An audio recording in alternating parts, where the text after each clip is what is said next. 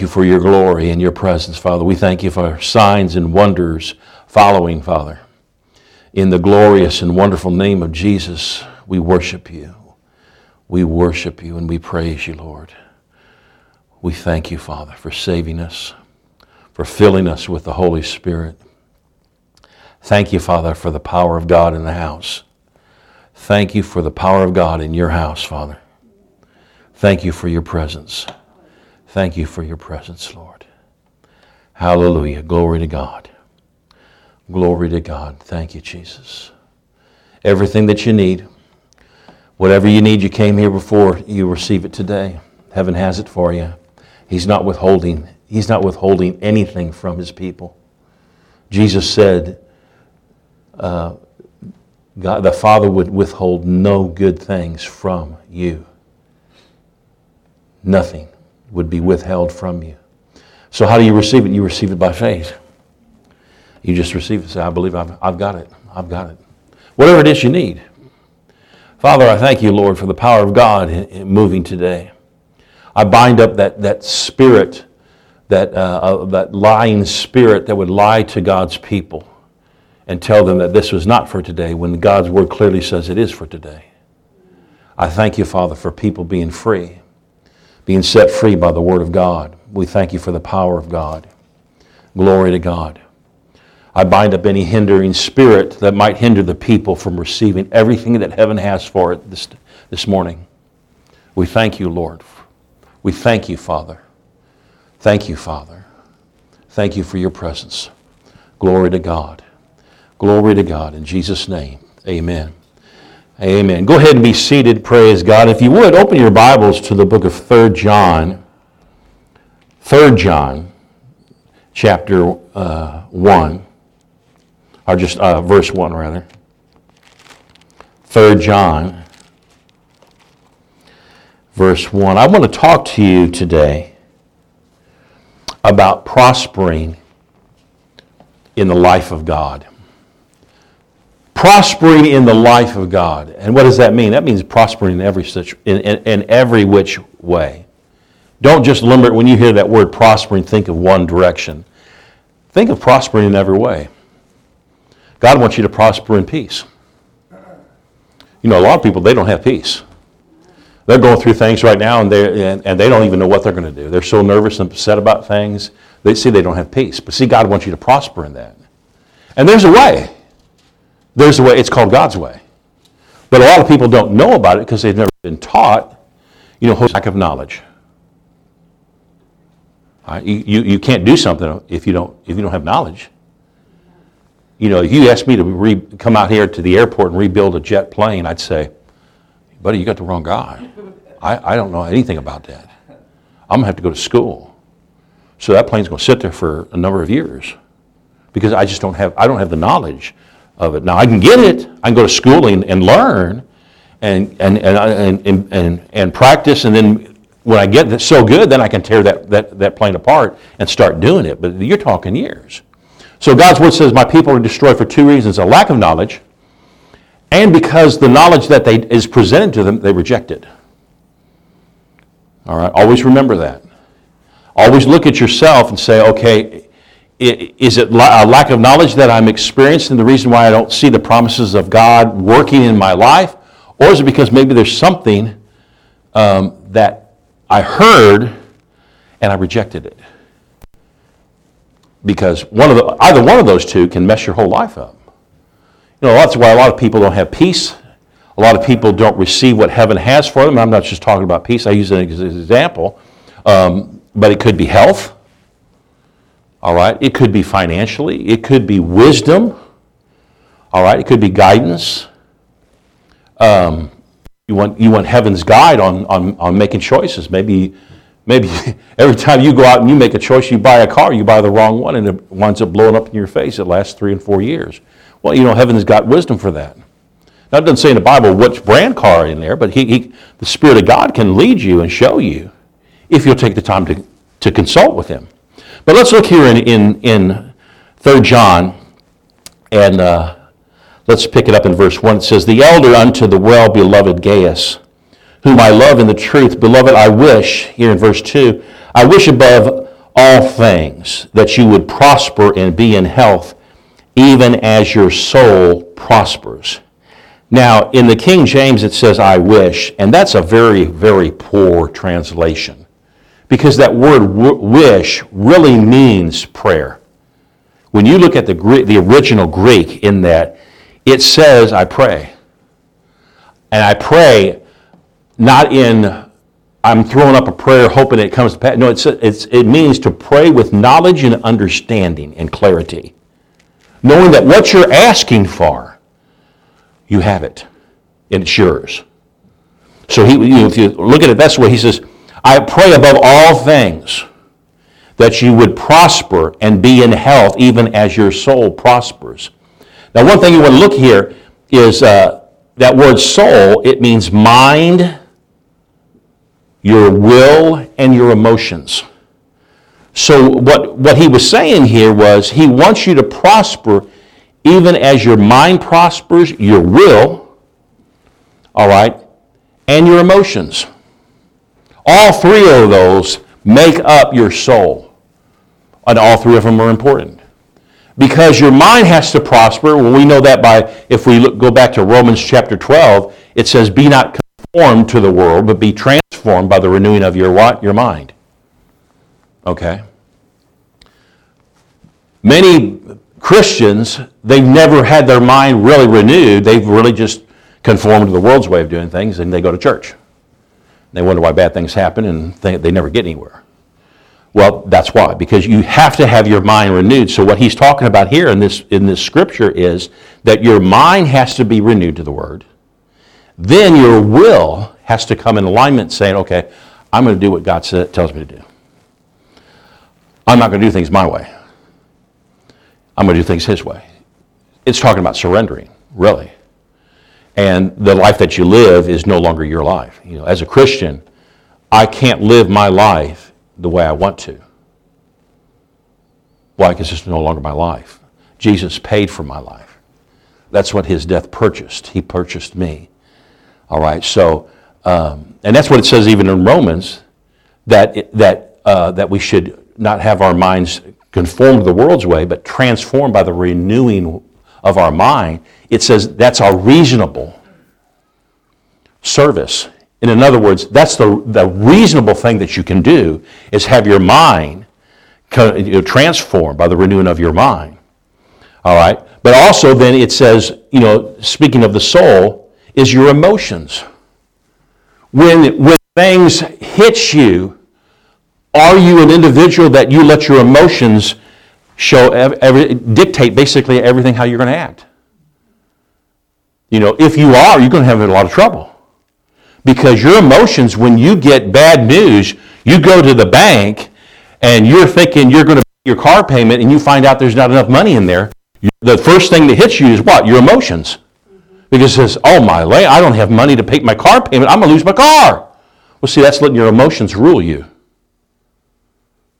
And, and as believers, we shouldn't let that happen. Because why? Because my God will supply all of my need according to His riches. And I can tap into that if I have that understanding and revelation. But if I let my emotions dictate everything that happens to me in my life and, and, and tell me what's going to really happen, all right, the, the devil will work through your emotions, because he'll play on that. You go to the bank and you're thinking you're going to make your car payment and you're one hundred fifty dollars short. And what do you start thinking about? You start seeing, you start visually, you start visualizing, seeing the bank come in and, and taking your car.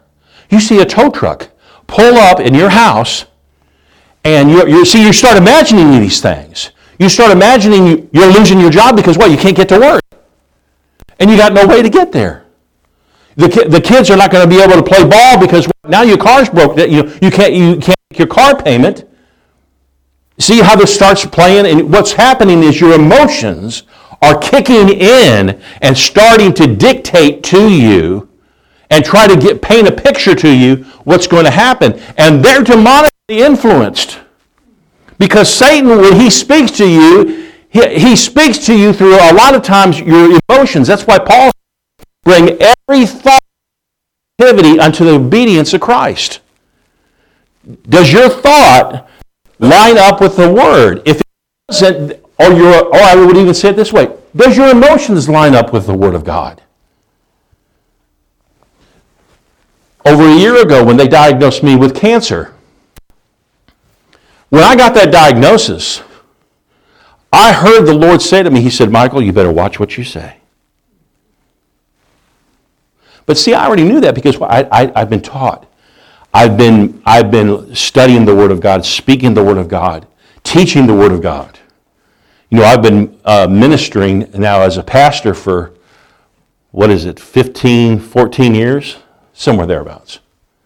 So I've been through this. You know, it was time to not just talk the talk, but walk the walk. But I already knew that. I had peace. So when the Lord spoke to me and he said, you better watch what you say, I knew I had to, I had to make sure my emotions stayed checked, my words stayed checked. I didn't start talking about it, about my cancer. It's not my cancer. Right. I didn't want anything to do with it. But that's, you know, that just to kind of give you an idea, you have to grasp hold of your emotions, your mind, your thoughts, and your will has to be a, aligned with God. That doesn't mean you're perfect. It doesn't mean anything like that. It means You're, you're trying to live your life for God. Yeah, you're going to make mistakes. And when you do, what do you do? You just ask the Father to forgive you because he's already for, forgiven you. All right? You just ask for forgiveness and you move on. All right? So he, he says, I want you that you would prosper and be in health. And the other thing about this, notice how prospering is connected to your health. He said, I want you to prosper and be in good and be in health, even as your soul prospers. So as your soul prospers, that's connected to your health. And for a long time, a lot of us really haven't made that connection that your health is affected by how you think. Uh, as a matter of fact, we can go there. Uh, go to Proverbs chapter twenty-three real quick. Proverbs twenty-three, it says this, and there's many other scriptures that say things like this, but this is the one the Holy Spirit brought to mind when he was talking to me about this. In Proverbs twenty-three, verse seven, it says, for as he thinketh in his heart, so is he. For as you, as you thinketh in your heart, so are you. How you... How you start to see yourself in your heart. And that, you know, that's not talking about just your physical heart. It is in one aspect talking about your physical heart, but it's talking about your spirit because your spirit is inside you. When when we when we die, the only thing that dies is our flesh. Your spirit comes out of your body and you go to heaven. And if you don't know the Lord Jesus, your spirit comes out of your body, you go to hell, and you live, you live forever. See, the church has failed, has missed this part of it. Everybody lives forever. The question is, where are you going to spend it? In heaven or hell? Because hell's eternal. You don't come out of there. You don't get down there and say, you know, I, I really don't, I really don't like this place. It's really hot down here, and uh, I don't like. All these things are scaring the living daylights out of me. I think I want to go to heaven. It's too late. Well, they told me my buddies would be down here. We'd be partying. We'd be smoking and, and drinking and having a good old time. Now, I, I don't see any of that going on down. It's not there. They lied to you. Because if it comes from hell, it's a lie. Everything, if you notice, everything that comes from Satan is a lie. All, all of these things are a lie. The truth is in the Word. Jesus said, if you, if you, if you abide in me, my words abide in you, you'll know the truth. And the truth that you know will make you free. It's not the truth by itself that makes you free. It's the truth that you know. You and that word know in the Bible, it has to do with, it means to know intimately. When it said Adam knew Eve, okay, that means they had intimacy and they produced something. So when Jesus said the truth that you know, it's talking about an intimate relationship where you're hearing the word and you're meditating on that word. to the point it gets down in your heart. So that's what the, in, in, in the book of Proverbs he's saying, as a man thinks in his heart, so is he. Do you see yourself broke all the time? You know, and that's where a lot of people look at themselves. You know, they see themselves always broke. And they're always talking about how broke they are. Well, that's because your words have power, and you're releasing power. You know, we, we've seen that happen in the world. I mean, a lot of people in the world, and they don't even recognize it. You find somebody that, for instance, they go get a job, especially a lot of times when young people get a job and they're living home with mom and dad and they got no bills. So a young man gets a job and he's making pretty decent money. What's he start thinking about? He starts thinking about buying a car or a truck or whatever. And he starts talking about it, doesn't he? Well, I'm going to get me this. And, he, and he, he's telling me, I'm going to get this year. And this is what the truck's going to have on it. This is what, and he talks about it. And it ain't too, too much longer. It's maybe a few months down the road. He's driving that truck. Why? Because that's what he had focused on. And mom and dad are going, son, my gosh, you need to put some money aside and save, save some money so you can get out and live on your own. you, you can pay some bills on your own. But see, all he's thinking about is that truck. Because that's what he meditated on. That's what he thought about. You know, I got a job, I'm making good money. I can get me the vehicle of my dreams. So see, there's, there's power in what you think about, what you talk about, whether you understand it or whether you believe it or not, it doesn't matter. Your words have power. And they actually will produce something. Now go to First Thessalonians chapter five. First Thessalonians five. Kind of setting the foundation here for some things.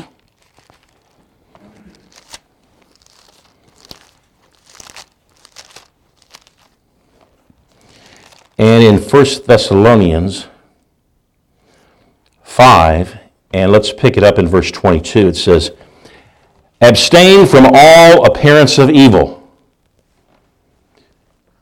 And Paul says this, in the, verse twenty-three, and the very God of peace will sanctify you wholly.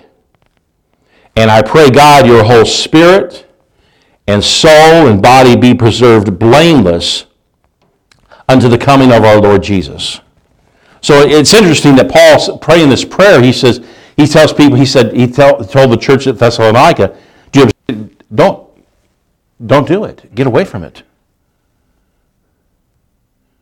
Right? Because if somebody sees you doing something, they're going to put you with it. Amen? You know, you're, hang, you're hanging around um, places that you shouldn't be hanging. It can cost you. It can cost you a marriage. It can cost you a job. Right? It can cost you relationships. Why? Because you're in the wrong place. And see, that's what Paul was telling them. He said, abstain from all appearance of evil. In other words, have a, make a conscious effort to notice where you are. And is it coming? Is it going to come across as evil? If it does, then have nothing to do with it. Then he says, and the, if you do that, and the very God of peace will sanctify. That word sanctify means set apart. He's, he will set you apart wholly, or in other words, that word holy was not holy as in H O L L, H O L Y. It's holy as in perfectly. All right? The God of peace will sanctify you perfectly. And he says, and I pray God your whole spirit, your soul, and your body be preserved blameless unto the coming of our Lord Jesus Christ. All right? Without blame. Your spirit, soul, and body without blame.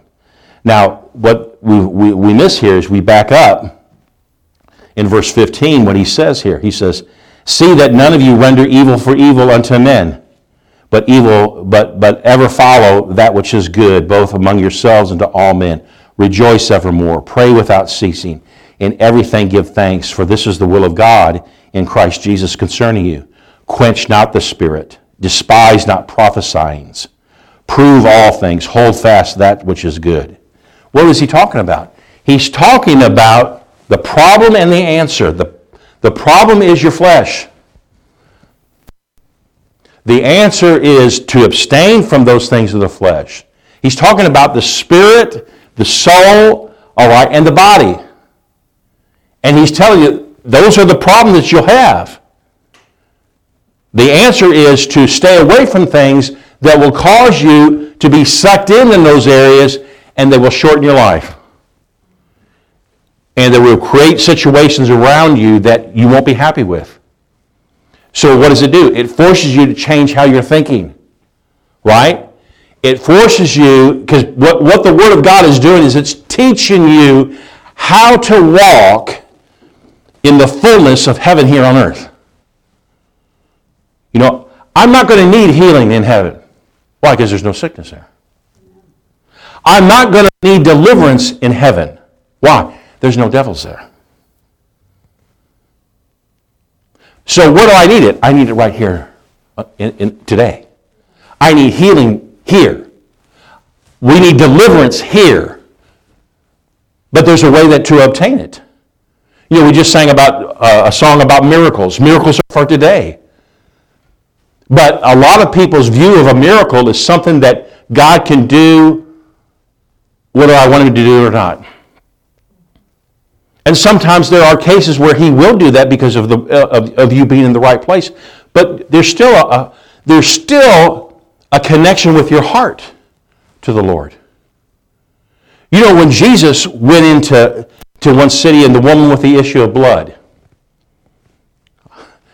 I didn't plan on this, but this always keeps coming up in my in my sermons. I've talked more about this woman. I look forward to meeting her one day because I say, lady, I've talked about you more than anybody else. She says in her heart, she says, if I can touch but the hem of his garment, I'll be made whole. She'd had an issue of blood for years. Been to many doctors. She was broke. She spent everything she had. Still had an issue of blood. If they'd have caught her out in public, they'd have killed her. They'd have stoned her. That was the penalty. If you had an issue with blood, you had to stay inside. She says, if I can touch but the hem of his garment, I shall be made whole. So Jesus is walking through the city, and this woman crawls in behind him. She literally crawls. She had to crawl under, under people's legs and between their legs and around just to get to him. Because you got to understand, everywhere he went, people just kept coming around him and wanting to be around him because of the miracles. What they didn't understand is how to receive him. And Jesus stops when she touches him and he says, who touched me? And the disciples say, really? Jesus. You see all these millions of people? Everybody here's touching you. Is there something wrong with you? He said, no, somebody touched me in, an, in a way that's not like everybody else. Who touched me? And finally, you can just imagine this being said and hear all these people and they're talking, and all of a sudden things get kind of quiet around him. And he says, who touched me? And she touched him. She's, she's there and she's like, I touched you. I'm going to confess. She thought she, you know, for a moment, maybe thought she did something wrong. But he said, woman, great is your faith. Be made whole. And she got up. And from the moment she touched him, the bleeding stopped. But see, what a lot of people miss is what Jesus said to her. He said, woman, be thou whole. Well, she didn't say, oh, I am already, because when I touched you, the bleeding stopped immediately. He was talking about something far greater than just that.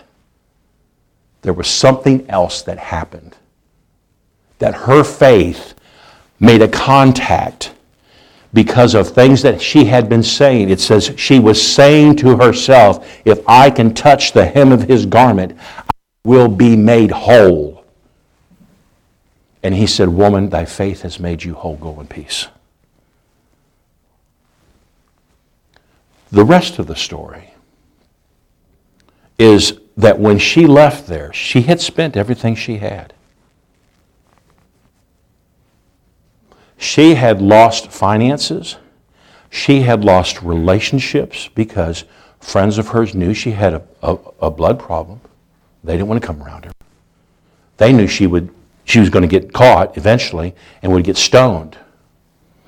What happened was everything was restored to her. When Jesus said, "Be thou whole," when you take that word and break it down, it means nothing missing, nothing broken.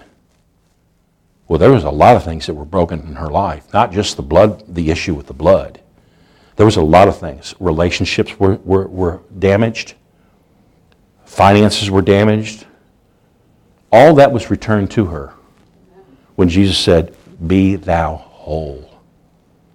Because she already received her healing. When she touched him, it said at that moment,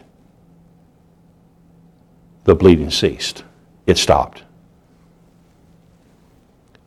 What had happened in her? There was a knowing through Old Testament teaching. She said, "If I can touch but the hem of his garment." The reason why she said that is because in the Old Testament it says that when the Messiah comes, there will be healing in his tallit, which is the, the shawl that he wears. And what she was saying is, if I can touch his tallit, I will be made whole. She recognized that he's the Messiah. All of the Hebrews, most of them, they did not recognize he was the Messiah. They did not see it because their picture of the Messiah was going to be a warrior. He was going to come back and free them of the Romans, uh, the invading Roman Empire that was in their, their city. They thought the Messiah would come and would defeat Roman's army. Get rid of them. And that the Jews would reign in Jerusalem. So when Jesus comes in, he comes in on what? He comes in not on a horse. He comes in on a donkey, which is peace. Already you got ninety-nine percent of the leadership of, of, of Israel against him. Because they are hearing the rumors that this is the Messiah. And when he comes in on a donkey, oh, their blood began to boil.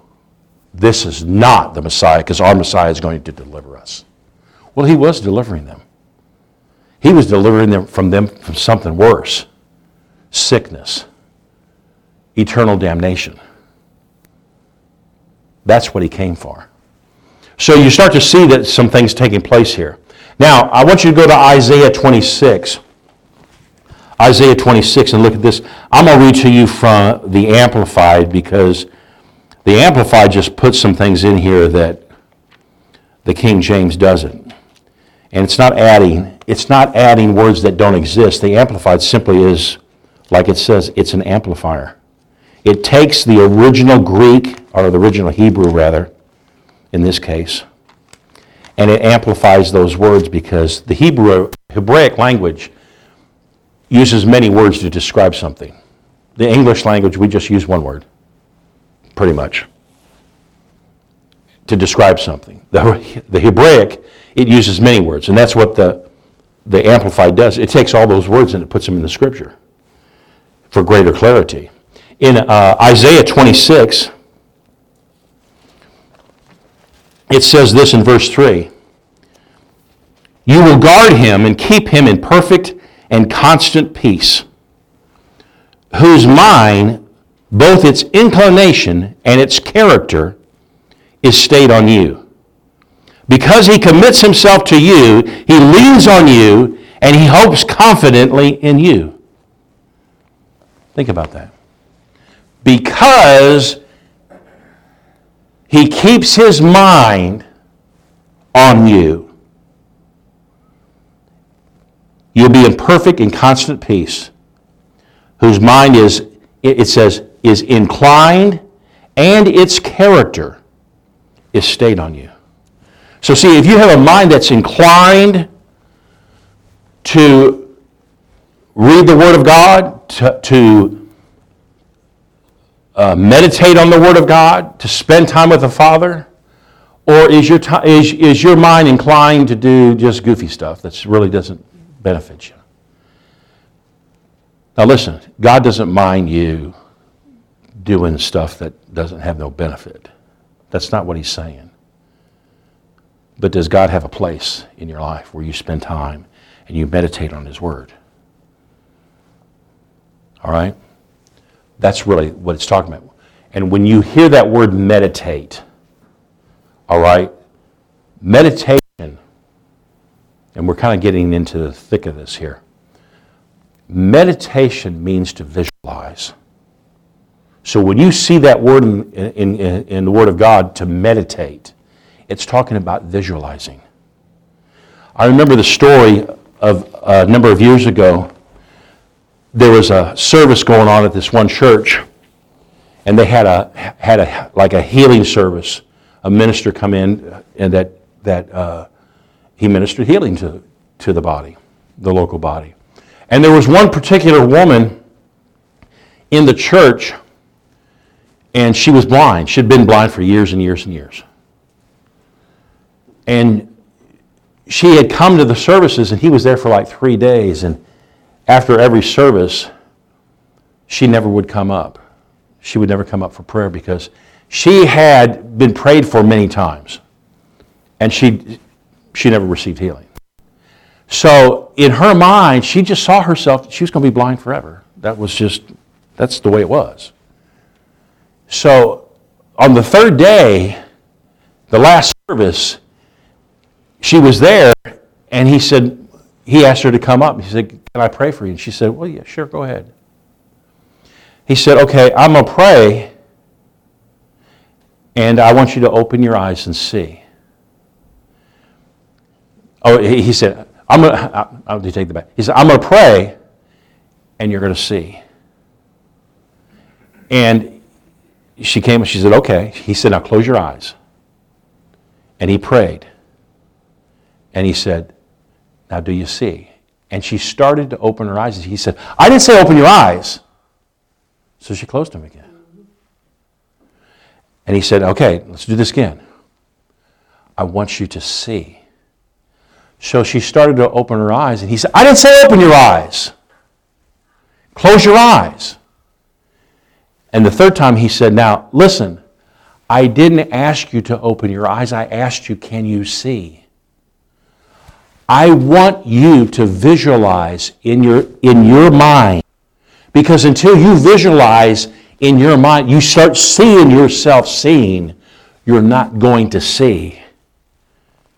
And she said, "Okay, I'll do that." He said, "Now, keep your eyes closed. Now, can you see?" And she said, "Yes." And he said, "Now open your eyes." She opened them. She could see. Amen. See, and the point is, you have to see the power of God working in you. That's what that word meditate means. You meditate on the word. You take that word and you start seeing it happening in you. In you. When you see it happening in you, now you're getting somewhere. Now things are starting to happen. All right? See, we can, I can pray for somebody, and the power of God will go into them, and they'll get healed. But see, if they don't, if they if they're not taught, they'll go home, and within a, a short period of time, maybe a week or two, a day or so, or whatever, they'll lose it. Why? Because the first time that Satan comes back and does something, they'll start thinking, "Oh, I didn't get it. Oh, it wasn't God." So you're going to have to fight the good fight of faith. That's what Paul said. Fight the good fight of faith. And that fight means when you're in a battle, you don't quit. You don't quit. Back before I started following the Lord, I, I hated to read. When I was in high school and grade school, I, I could count on one hand the number of books I read. I hated to read. Now, if a, if a football game or a baseball game was on, man, I was all for that. Or playing it, I was all for that. And I got one book a baseball book when I was young and started to read it, but I could only get about maybe a third of the way through, even though it was a baseball book. I just I hated to read. So now I'm in my twenties, going into my thirties. Well, I'm in my thirties. And I really hadn't been right with God.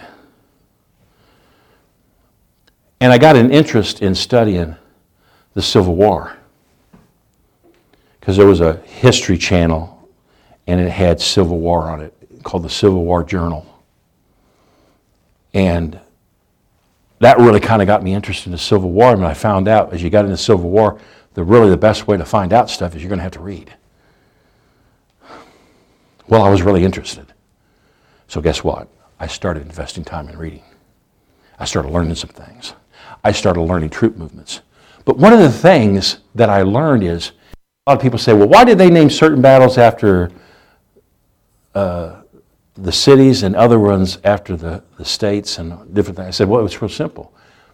The ones that are named after uh, the, uh, like Gettysburg,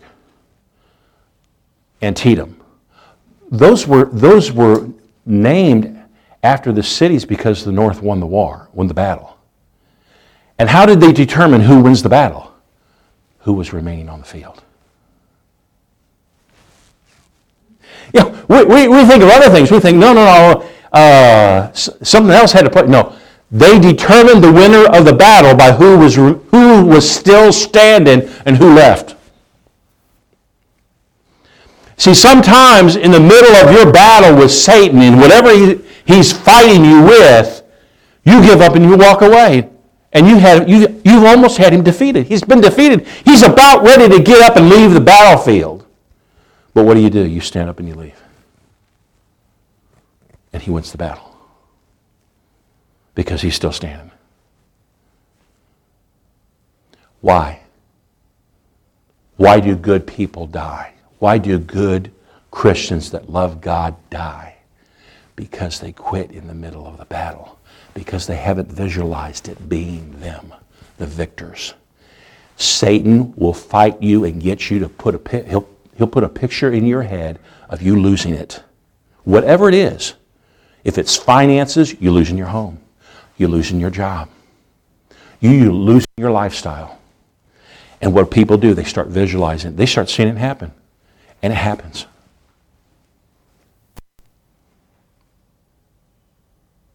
They see themselves getting sicker and sicker and sicker. And that's what happens. And they die. And everybody's praying for them, believing God for healing. But see, the Word says, if any two of you agree as touching anything on earth, it shall be given unto you. Was Jesus lying? No, he's not lying. See, when I come into agreement with someone, I want to make sure that they're, they're going to stand, because I'm going to stand. I don't care what the situation looks like. I don't care how grim it looks. I'm going to still stand believing, God, this is what your Word says about this situation. We're believing it. I see it happening. I see it happening. The devil has to get one of us to come off that stance. He's got to get one of us to come off that stance and see it not happening, because now we're not in agreement. And I can stand in agreement all I want, but if I, if the other person I'm standing in agreement with breaks that agreement and says, I don't see it happening.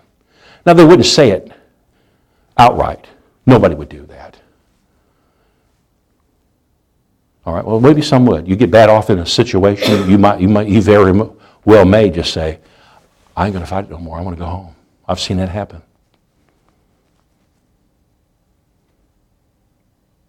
And they break the agreement. And they go home. And they go to heaven. That's fine.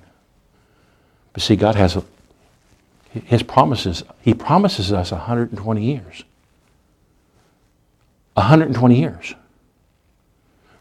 Most people, especially Christians, believe that life expectancy is seventy to eighty years. If you ask most Christians, what does the Bible say how long you live? Well, you, you'll get anything from, well, you never know, to, well, seventy, eighty years. Few of them would tell, would know that it's one hundred twenty is what the Bible says. one hundred twenty years is what God promised us. Read Psalm ninety-one, he says, with long life will I satisfy you. I'm sorry, fifty years of age is not a long life. thirty years of age is not a long life. He said, with long life will I satisfy you and show you my salvation. You don't know that. You'll think, well, you know, you gotta, you gotta die something. I remember Brother Hagin tells this story years ago. Had a young man in his church, and uh, he's like thirty-nine years old. And the the parents asked him to come, asked Brother Hagin to come to the hospital and pray for him because this young man was dying. Doctors didn't know why. They, they couldn't diagnose him. So Brother Hagin goes to the hospital, and it just so happens he was met there with another minister that was friends of the family somehow. And uh, they were standing outside, and they were talking about the, the young man. And uh, the brother come up and said something about, well, he always said he'd never reach the age of forty. He said he'd been saying that. He said, and Brother Hagin asked, he said, how long has he been saying it? He said, oh, he said, remember, since he was a little kid. He said, I'll never reach the age of forty. I'll never live to forty. Now, why he picked up that number, don't know. And Brother Hagin didn't know. And the Lord told him, he said, your prayers won't do any good here. He said, he set in, he set in motion a law, and he's got his heart set that he's coming out of that body by the time he's forty years old. He said, you can't change it. He can. But he's already set and determined that he's coming out of that body. He died. And the the family had the doctors do an autopsy, and the, the autopsy came back and said he was in perfect health. There was nothing wrong with him. But he had been saying for years, I will never reach the age of forty. I'll die before I'm forty. He didn't have a heart attack. Didn't have cancer or anything. He just died. It's the power in your words. You say something long enough, it'll go from here, and it'll set here. That's good or bad. That's good or bad. You say something long enough. Now, that doesn't mean you say something wrong one time or two times or ten times, it's going to blow up in your face. No, no, no, no, no. But you say it over a period of time, it starts here in your head. You know, I can say, by his stripes I'm healed. You know, I start feeling bad or something, I say, by his stripes I'm, he- I'm, he- I'm healed. I'm healed. By his stripes I'm healed. Lord, you sent your word and you healed me.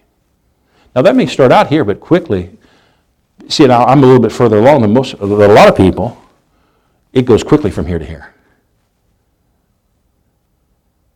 It don't take long, and, and that healing manifests. I haven't had the flu in over thirty years. I don't get the flu. The reason why is that's something the Lord dealt with me, and I didn't even know. I didn't even know anything about the Bible. I had been saved, and I was like twenty-seven years old. And I had noticed a pattern in my life. I think it started around fourteen. It went, it went like, and uh, when I was like seven, I got the flu. Then when I was fourteen, I got the flu. When I was twenty-one, I got the flu. When I was twenty-eight, I got the flu. So I started saying, and, and really before I was twenty-eight, I started saying, I only get the flu every seven years. I only get the flu every seven years. I thought that was great because everybody else I knew, they were getting a flu every year. And then one day the Lord spoke to me. He said, Michael, quit saying that. I said, quit saying what? Quit saying you get the flu every seven years. Now I'm in my thirties, my early thirties, and I'm, I'm actually See, twenty, I'm about thirty-three, thirty-four. So I'm, I'm coming up close to one year. He said, quit saying you get the flu every year. Now I've started to walk with the Lord a little bit. I don't really know anything. He said, quit saying you get the flu every year, because death and life are in the power of your tongue, and it's coming to pass. You're opening the door to seven years. You're, you're getting it. And kind of a light went on. I said, you're right. Father, forgive me. I shouldn't have been saying that. That wasn't, I was thinking that was doing good, and I was being stupid. I don't get the flu. I don't get the flu. By his stripes I'm healed. thirty-five came and went. I didn't get the flu.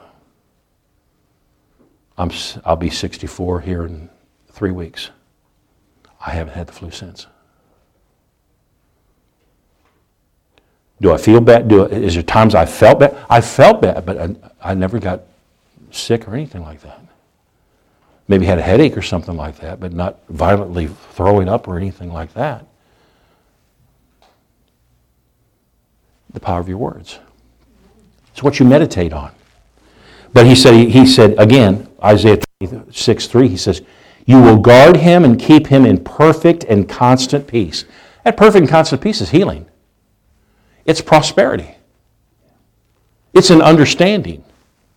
Whose mind, both its inclination and its character, is stayed on you, because he commits himself to you. He leans on you, and he hopes confidently in you. I want to go to another one here. Um, time permits.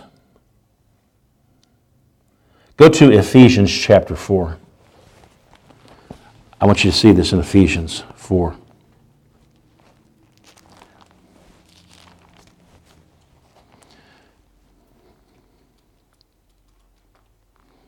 You have to visualize things.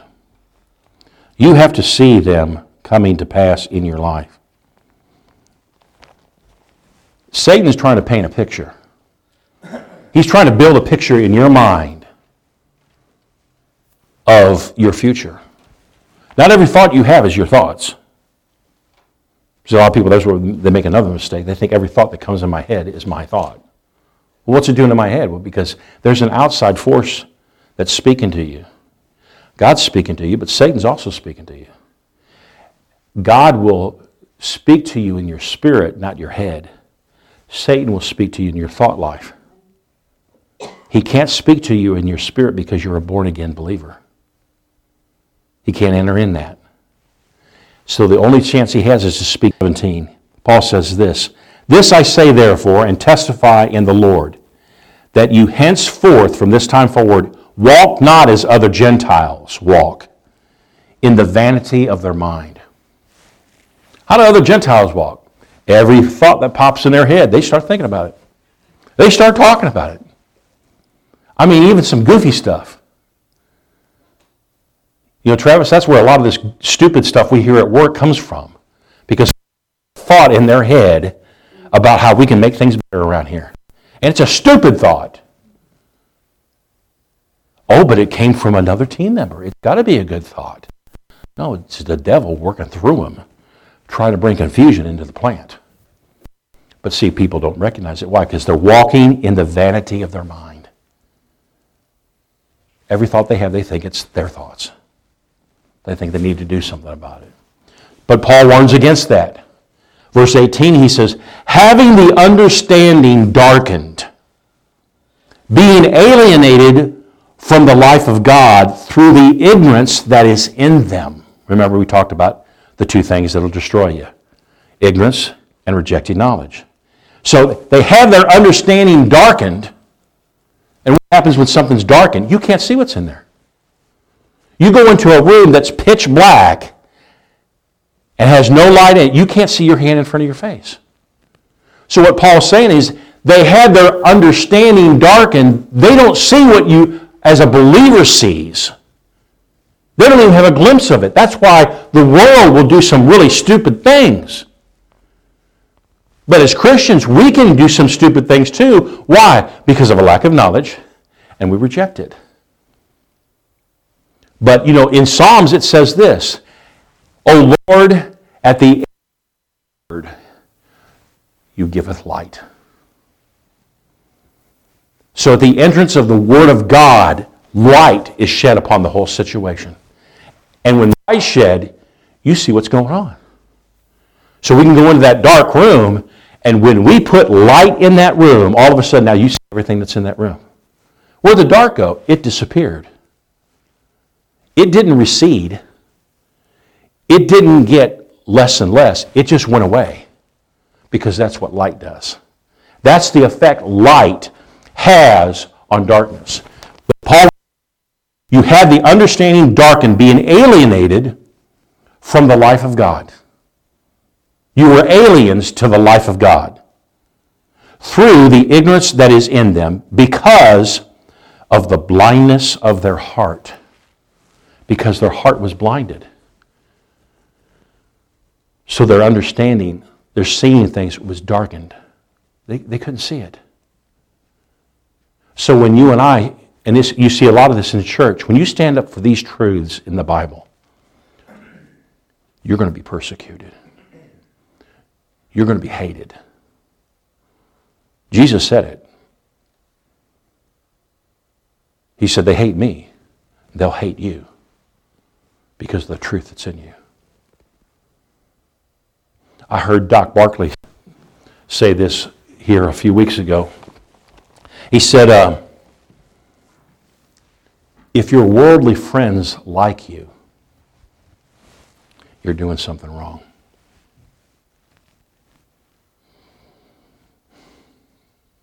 Let that sink in. That doesn't mean we shouldn't have worldly friends, but he said, if, if your worldly friends like you, in other words, they don't get uncomfortable at all around you, you're probably doing something wrong. They need to make some changes. All right, there in Ephesians uh, seventeen, eighteen, okay. Um, uh, let me go to the Amplified here. I wanted to read it there, but I think I'll just read this last part. We'll see.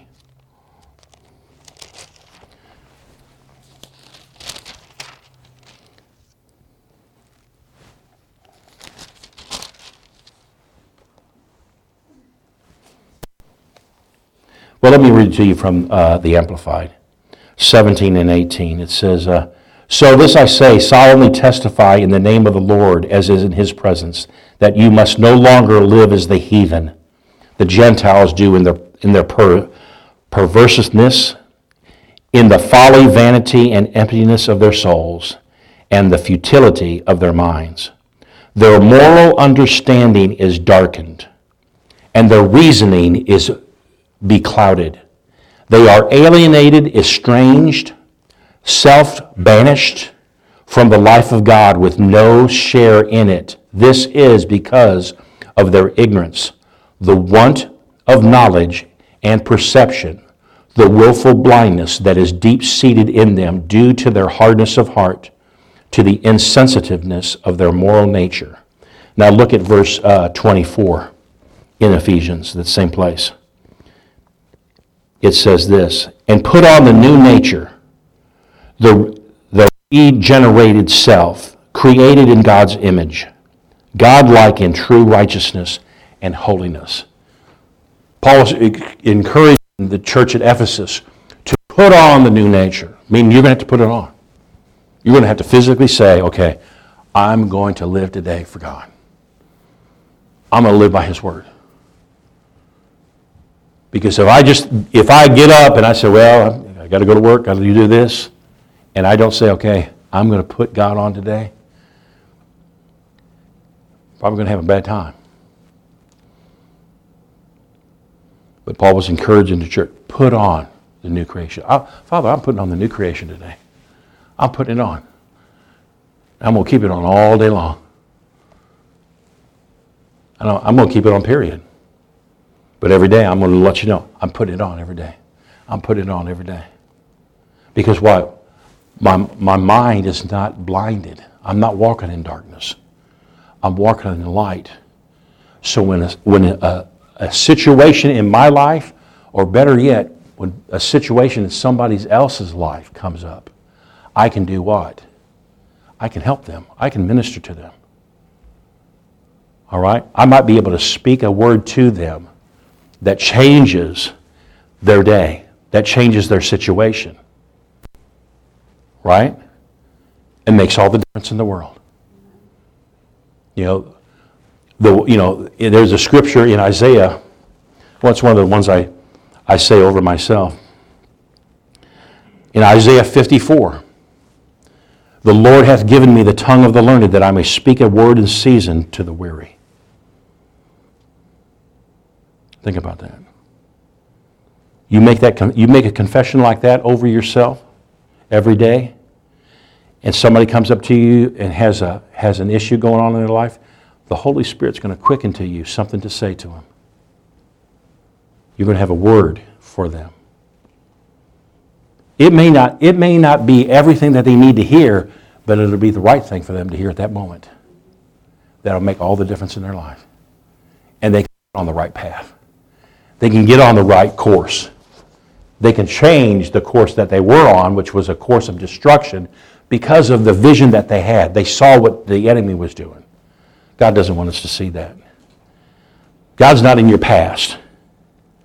He's not looking on your past failures. He's looking at your future.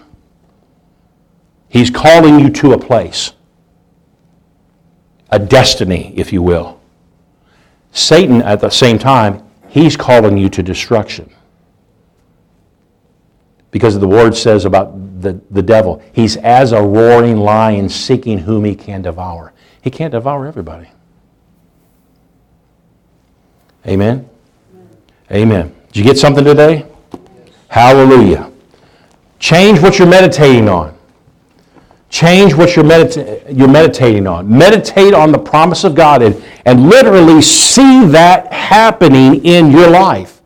See that situation changing. Say, Lord, I see in your word here, it says this. You sent your word and you healed me. I see myself healed. And if I see myself healed, I'm not going to act like a person that's not healed. Now, does that mean I can go back to work? Well, you could. You'll be headed in that direction. Just depends on your job, whether they'll let you do your job in, under that situation or not. All right? Visualize. See it. Just like that, that woman w- that was blind. You've got to visualize that change taking place in your life. See God moving in that situation. When it doesn't look good, don't see what the devil's doing. Don't look at that and say, oh, the devil's doing this. We don't give glory to the devil. That's what a lot of people are doing. They're giving glory to the give glory to God. No, no, by his stripes I'm healed. You're going to get on the other side of this. God's moving in your life. Why? Because we believe it. Amen? Let's stand up. Thank you, Father. Glory to God. Glory to God. Thank you. Thank you, Father.